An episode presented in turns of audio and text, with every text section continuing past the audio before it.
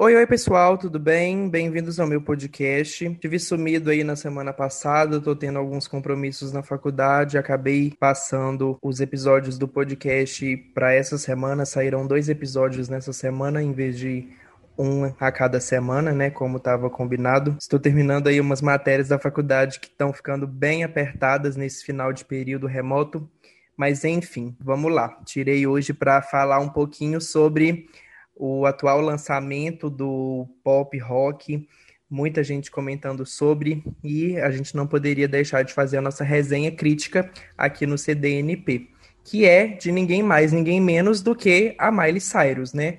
Eu acredito que, assim, dentre todas as personalidades infantis que foram descobertas, foram até é, fabricadas pela Disney, que é uma empresa que eu eu, particularmente, sou muito fã, quem me conhece sabe. Um beijo para Ashley Tisdale, maior nome depois do Walt Disney. Mas, enfim, voltando, é, ao longo de todos esses anos desse produto de cantoras teen na Disney, um dos nomes mais promissores sempre foi o da Miley Cyrus, né? Ela tinha tudo o que era necessário para cativar os fãs mais jovens crianças como ela também, quando ela começou, e os empresários que também não perderam tempo em criar uma bolha para que a Miley Cyrus ela pudesse transcender na música, além da sua atuação no Hannah Montana, né? Saindo além ali dos trabalhos da TV e, e nos proporcionou muita música boa também desde o início da sua uh, pré-adolescência. A partir daí, então, houve um novo caminho na jornada dela, entrando para o mundo da música como uma adolescente com uma voz muito promissora, muito destacada em meio a essas cantoras Teen Disney. E apesar do seu sucesso inicial, que foi muito bem estabelecido, já que ela, se eu não me engano, ela tem um, um recorde de muito tempo, que era da artista mais jovem que conseguiu um álbum em primeiro lugar nos Estados Unidos. Eu acho que com 13 anos de idade, por causa da Hannah Montana também, ela conseguiu esse recorde. Mas enfim, apesar de todo esse sucesso inicial pré-estabelecido na carreira dela, é preciso ter em mente também que ela não conseguiu imprimir ao longo de sua carreira, mais de 10 anos de carreira aí que ela tem, desde 2006, eu acredito, 2007. Então, ela não conseguia imprimir a verdade que morava dentro dela, algo que só viria à tona na sua fase adulta, lá por 2012, 2013, com o início da era Bangers e todas as suas polêmicas. E durante anos, ela, por causa disso, né, dessa sua um, falta de imprimir o que ela realmente queria trazer como artista, ela lançou trabalhos é, musicais inicialmente nesses moldes que a gravadora da Disney é, precisava. É, com algumas exigências, claro, que não sujassem a imagem dela de carimbo de, da Disney, né, de carimbo de Hannah Montana, dessa estrela que, sobretudo, era uma estrela adolescente, menor de idade, e depois ela começou a lançar álbuns que eram bem recebidos no sentido de ter uma essência real, mas ela, assim, não conseguiu entregar um trabalho com as verdades sobre as quais ela queria cantar. Nós sabemos aí que ela própria não gosta dos seus trabalhos antigos por conta da estética que ela quis trazer, como o próprio Bangers de 2013 e o Younger Now de 2017. Ela sempre encontra aí é, empecilhos durante o processo criativo dos seus álbuns e, e eu acredito que ela, como artista, deve ficar muito prejudicada prejudicada na questão da promoção, na questão de levar aquilo para a carreira mesmo. Enfim, felizmente, depois de flertar aí com uma mudança de personalidade que começou ali por 2017, é, ela lançou um EP, né, o X Coming, que tem um pouquinho é o o, o, álbum novo, só que bebê, sabe? É aquela vibe meio rock, só que um pouco mais intimista.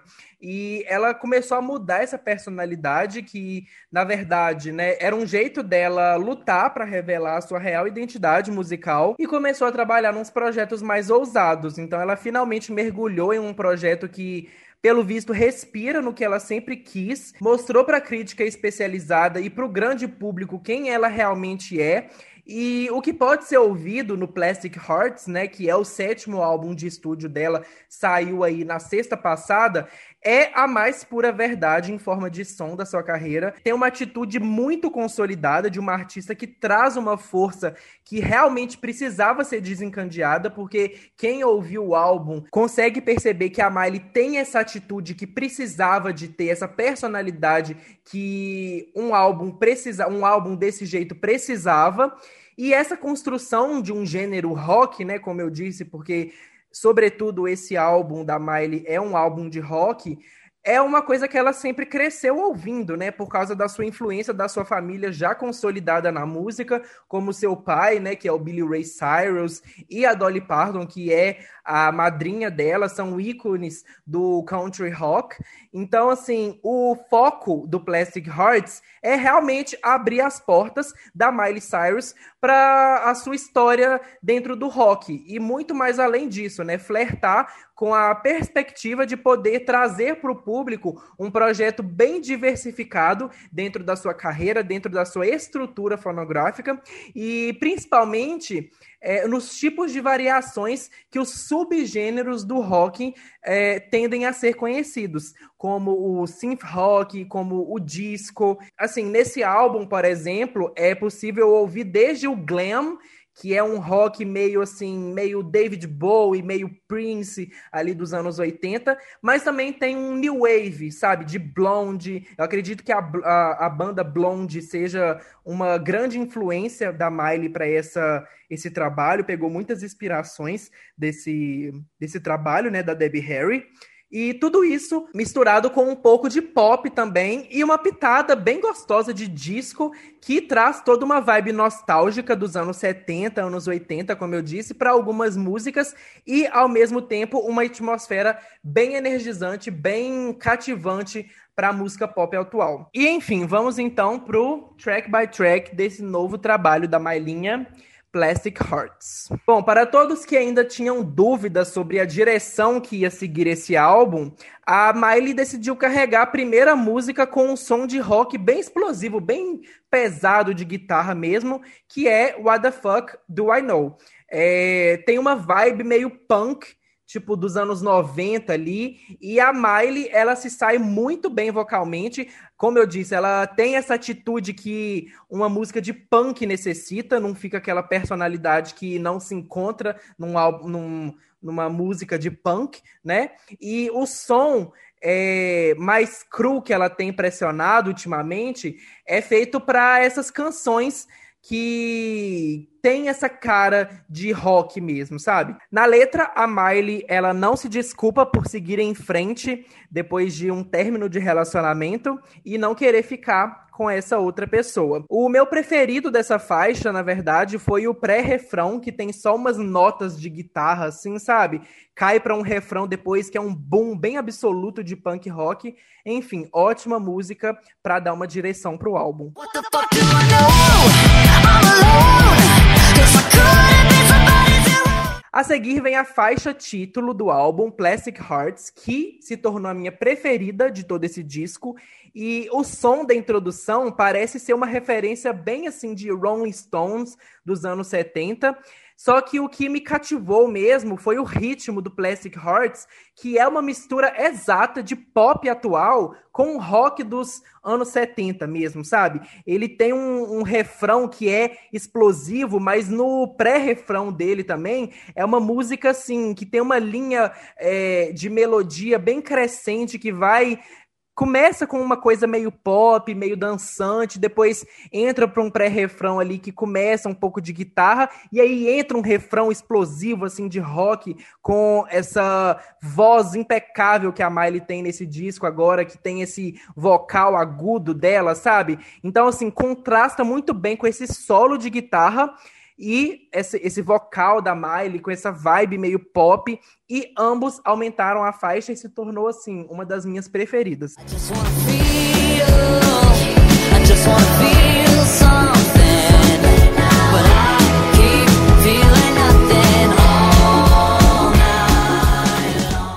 Angels Like You, terceira música. A Miley apresentou a primeira baladinha poderosa de rock do álbum, né? Mesmo depois de ouvi-lo apenas algumas vezes, Angels Like You já soa como um clássico, sabe? Que poderia ter sido lançado mesmo nos anos 90. Tem um refrão muito gostoso de ouvir. Eu já, assim, consigo imaginar a Miley numa turnê Todo mundo cantando junto com ela essa música, sabe? E tem um tom bem cru nos seus vocais. E isso que torna a música ser bem emocionante nas letras. E a Miley, na verdade, né, na faixa, ela canta para um ex-amante como eles estão melhor sem ela, como são. É anjos como você que não podem voar aqui comigo, né? Então, assim, essa é realmente uma das melhores baladinhas da sua carreira, muito gostoso de ouvir para essa primeira parte do disco.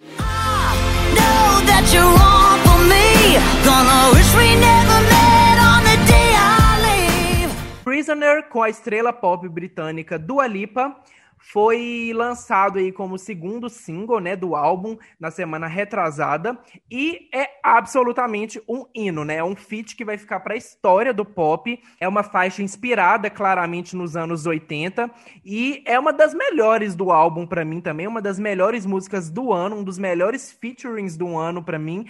Obviamente é uma coisa que tem uma vibração muito de physical da Dua Lipa, que lançou no início do ano, mas me lembra também muito physical da uh, Olivia Newton-John, né, que é uma música dos anos 80, e ecoa muito essa vibração que essas duas músicas trazem, sabe? É, adiciona um som também que é bem orientado para o rock pesado, com uma linha de baixo bem suja, assim, nos tons uh, roucos que a Miley tem, né? E, enfim, se fundem perfeitamente com o vocal pop da Dua Lipa, que tá arrasando nessas músicas novas dela. E, enfim, essa é uma daquelas colaborações que se encaixam assim como uma luva nos dois artistas envolvidos.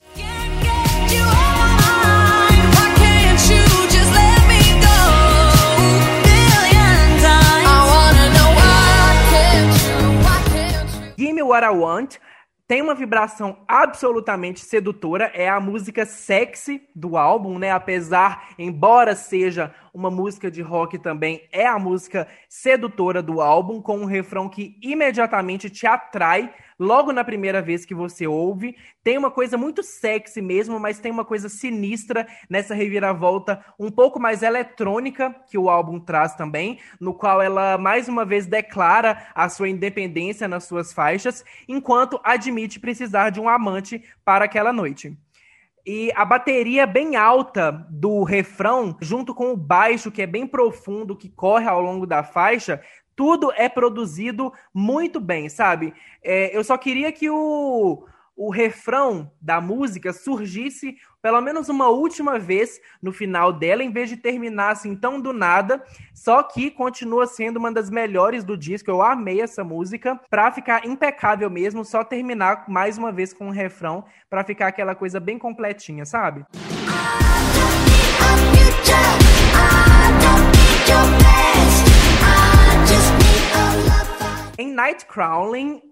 segunda música, eu acho que é a minha preferida desse álbum. A Miley trabalhou junto com o primeiro e único Billy Idol, né? Se tornou uma das minhas preferidas por causa dessa junção de um astro do rock dos anos 70 e 80, junto com a Miley Cyrus. É uma coisa assim que a gente nunca esperava ouvir e deu muito certo, né? Tem uma vibe que me lembra muito, muito, muito Stranger Things. Para quem já viu a série, né? Eles, uh, os produtores da série mergulham muito fundo numa coisa meio synth pop dos anos 80 ali, aquela coisa meio futurística e mantém é, um toque de rock que é, a maior parte desse álbum muito bem colocado possui, né? O refrão é outro forte, só que o instrumental pós-refrão é o que se destaca e o que torna a faixa ainda mais memorável.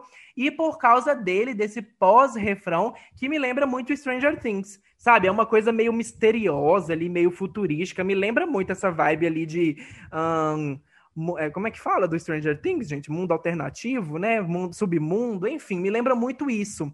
E, enfim, eu realmente achei que uma colaboração da Miley com o Billy não ia soar muito bem, ia ficar uma coisa ali meio forçada para esse álbum, mas assim, Nightcrawling é exatamente o que a gente precisava. E a Miley deu início a toda a campanha de Plastic Hearts durante o verão americano com o nada menos brilhante primeiro single Midnight Sky, uma música assim que se tornou o top 10 das minhas músicas preferidas de 2020. E a faixa, né, ela flerta muito, mais uma vez, assim como o Nightcrawling, com o synth pop dos anos 80 e nos introduziu essa nova estética da Miley, que desde quando nós vimos aquelas primeiras fotos do corte de cabelo com bastante referência de blonde, de referências oitentistas mesmo, nós já amamos, nós já sabíamos que ia vir coisa muito maravilhosa aí pela frente, e até mesmo juntando com a melodia de Edge of Seventeen da Stevie Nicks, né, no refrão que ela colocou um remix de Midnight Sky com uma parceria com a Stevie Nicks, juntando aí com a famosa Edge of Seventeen, né? Uh, enfim, Midnight Sky é uma música que tem uma produção excelente, tem um clipe excelente, tem um refrão excelente, tem. É assim, é um que torna um dos melhores singles do ano fácil. É uma das incríveis progressões da carreira da Miley, né? Que saiu ali de 2019 para 2020 com uma super estética maravilhosa. E, enfim, é um hino em todos os sentidos. Já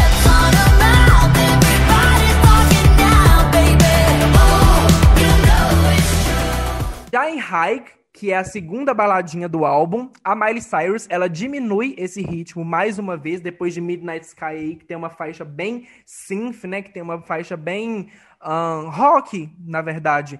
E é provavelmente Haig é a música que mais flerta com o início da sua carreira, sabe? É uma baladinha que é conduzida por uma guitarra bem simples em instrumentação, em melodias, só que isso a torna ainda mais eficaz em transmitir a emoção sobre ter dito adeus a um amante. Na faixa ela fala que ela aposta a sua vida por esse amor que esse amor ele não pode sair do controle, é, enfim relacionamentos que já passaram na carreira da Miley, né? Baladinha muito gostosa, muito elegante de ouvir também, sabe? Nem aquela baladinha só sofrência, sabe? É uma baladinha bem gostosa de ouvir para refletir mesmo.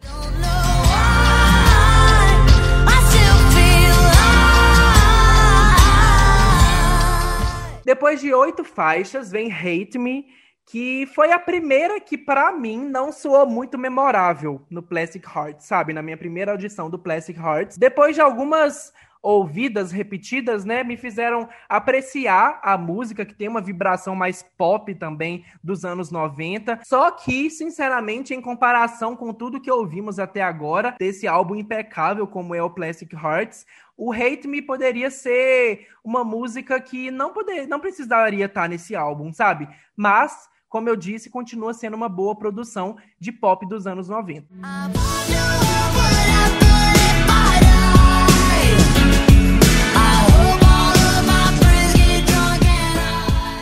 Bad Karma, com a Joan Jett, Joan fucking Jett, né? É uma música que eu esperava, honestamente falando para vocês, eu esperava muito mais dela do que eu realmente recebi. Só que assim, eu gostei da faixa, tá tipo no meu top 5 das melhores desse álbum. Só que, tipo, sabe quando você esperava ser uma das melhores músicas de toda a carreira da Miley, ser uma das melhores músicas do álbum? Eu acredito que eu criei essa expectativa, porque assim, essa música ela estava sendo trabalhada pela Miley há um bom tempo já. Acredito que desde a produção do X Coming, lá em 2018, que foi o seu EP do ano passado, né? Lançou ano passado, mas estava sendo produzido em 2018. E a música seria adicionada, Bad Karma seria adicionada no, acredito que era X Here, né? Que seria o próximo EP da Miley para esse ano, mas ela mudou, transformou essa, essa produção dela num álbum de rock que foi o Plastic Hearts. E assim, as pessoas que viram. Um, ouviram, no caso, o Bad Karma antes, a demo do Bad Karma, falaram assim que é uma das melhores músicas da Miley, que é incrível, que é a Miley que a gente precisava ouvir é, da época de Bangers. E assim, eu achei que é um baita batidão, tem uma vibe muito sexy, é, com aqueles gemidinhos da Miley, né? Só que eu esperava assim uma coisa meio Midnight Sky 2.0, sabe? Eu tava esperando um pouco tipo isso. A produção é bem simples, apesar de ter a, a parceria aí com a Joan Jett, que é um ícone dos anos 80 também, né? Uh, astro do The Runaways. Mas a melodia também não é ruim, mas enfim, simplesmente não consegue, na minha opinião, acompanhar esse brilho dos dois primeiros terços de Plastic Hearts.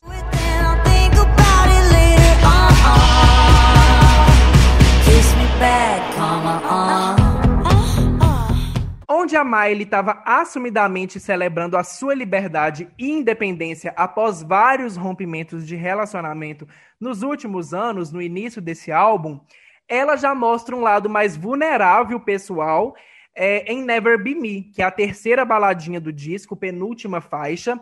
Nessa música, ela já é meio dolorosa, assim, sabe? Ela admite que ela gostaria de tentar ser mais fiel com o relacionamento, só que ela avisa para esse seu amor que no final isso nunca vai ser ela, né? It never be me. Então, assim, vocalmente ela aborda essa música com mais contenção do que na maioria das outras faixas. Ela é mais dolorosa, ela é aquela música assim para você refletir sobre os seus relacionamentos, gatilho, né, gente? É, mas enfim, é uma boa mudança e torna ainda mais um momento vulnerável, mas que não esquece da estética que o álbum traz, essa estética rock do álbum. Ah, tem um pouquinho disso também, mesmo que seja uma baladinha vulnerável e frágil. But if you're looking for stable, never be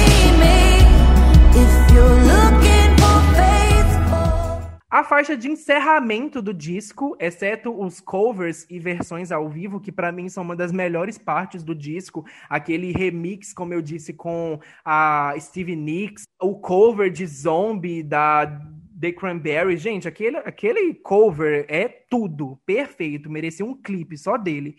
Mas enfim, o álbum mesmo, né, a versão oficial de um álbum, ele termina com Golden G-String, que é uma das poucas músicas, assim como Bad Karma, que a Miley salvou das sessões dos seus projetos do ano passado, é, antes de decidir mudar todo ele, né? Que ia ser o X Here, se tornou Plastic Hearts. Mas assim, Golden Gin String, em termos de som e de letra, realmente não combina com o resto do Plastic Hearts, o que faz você se perguntar, né, por que, que ela o manteve e terminou o álbum com ele, sendo que inúmeras outras faixas poderiam ser adicionadas como versão oficial do disco, com essa vibe meio rock que precisava terminar esse disco, sabe? É uma faixa de tempo médio, não se torna nenhuma baladinha, mas também não é um batidão, não é um dance, não é um, sabe? Mas assim, não é exatamente a nota com a qual esse álbum deveria ter terminado, na minha opinião. Para mim, a mais pulável do álbum foi a única que eu nem adicionei na minha playlist, para ser bem honesto.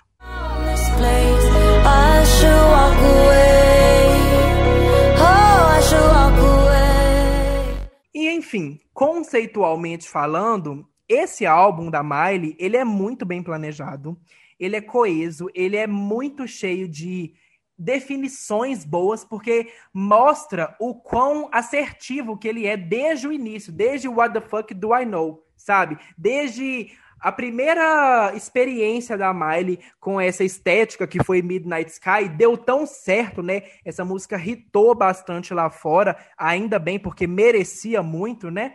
E enfim, uma das melhores oportunidades da Miley Cyrus mostrar a potência da sua voz em grande estilo, essa voz rouca que essa mulher tem, que é maravilhosa. E apesar disso ter demorado muito para acontecer, né? Que ela estava um pouco nessa vibe uh, em Younger Now, foi meio um, intimista, meio country.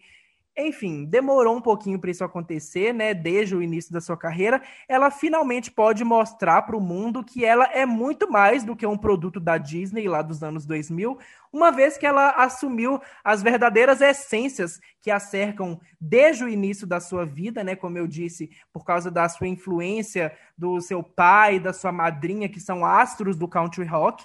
E assim, ninguém mais pode dizer que ela uh, não pode fazer um álbum de rock como o seu, os seus familiares, sabe? A Miley definitivamente vestiu a roupa de estrela do rock com um traje que ficou muito bem para ela, né? Parece que serviu muito bem essa estética para ela. Quem não amou aqueles covers, gente, que ela fez, impossível.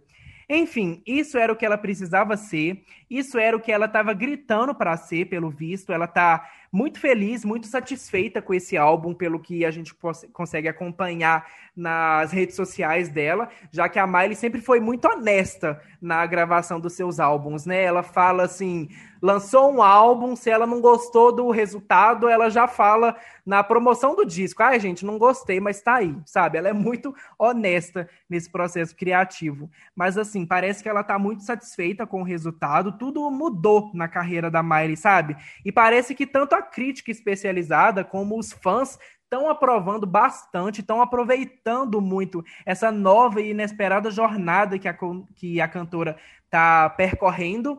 E enfim, apesar de ser uma mudança recente, ela já foi bem recebida e considerando as intenções da Miley Cyrus, esse é, na verdade, um caminho sem volta às origens do início da sua carreira. E enfim, foi isso, gente, resenha crítica do Plastic Hearts, um álbum que eu adorei ouvir, adorei resenhar ele.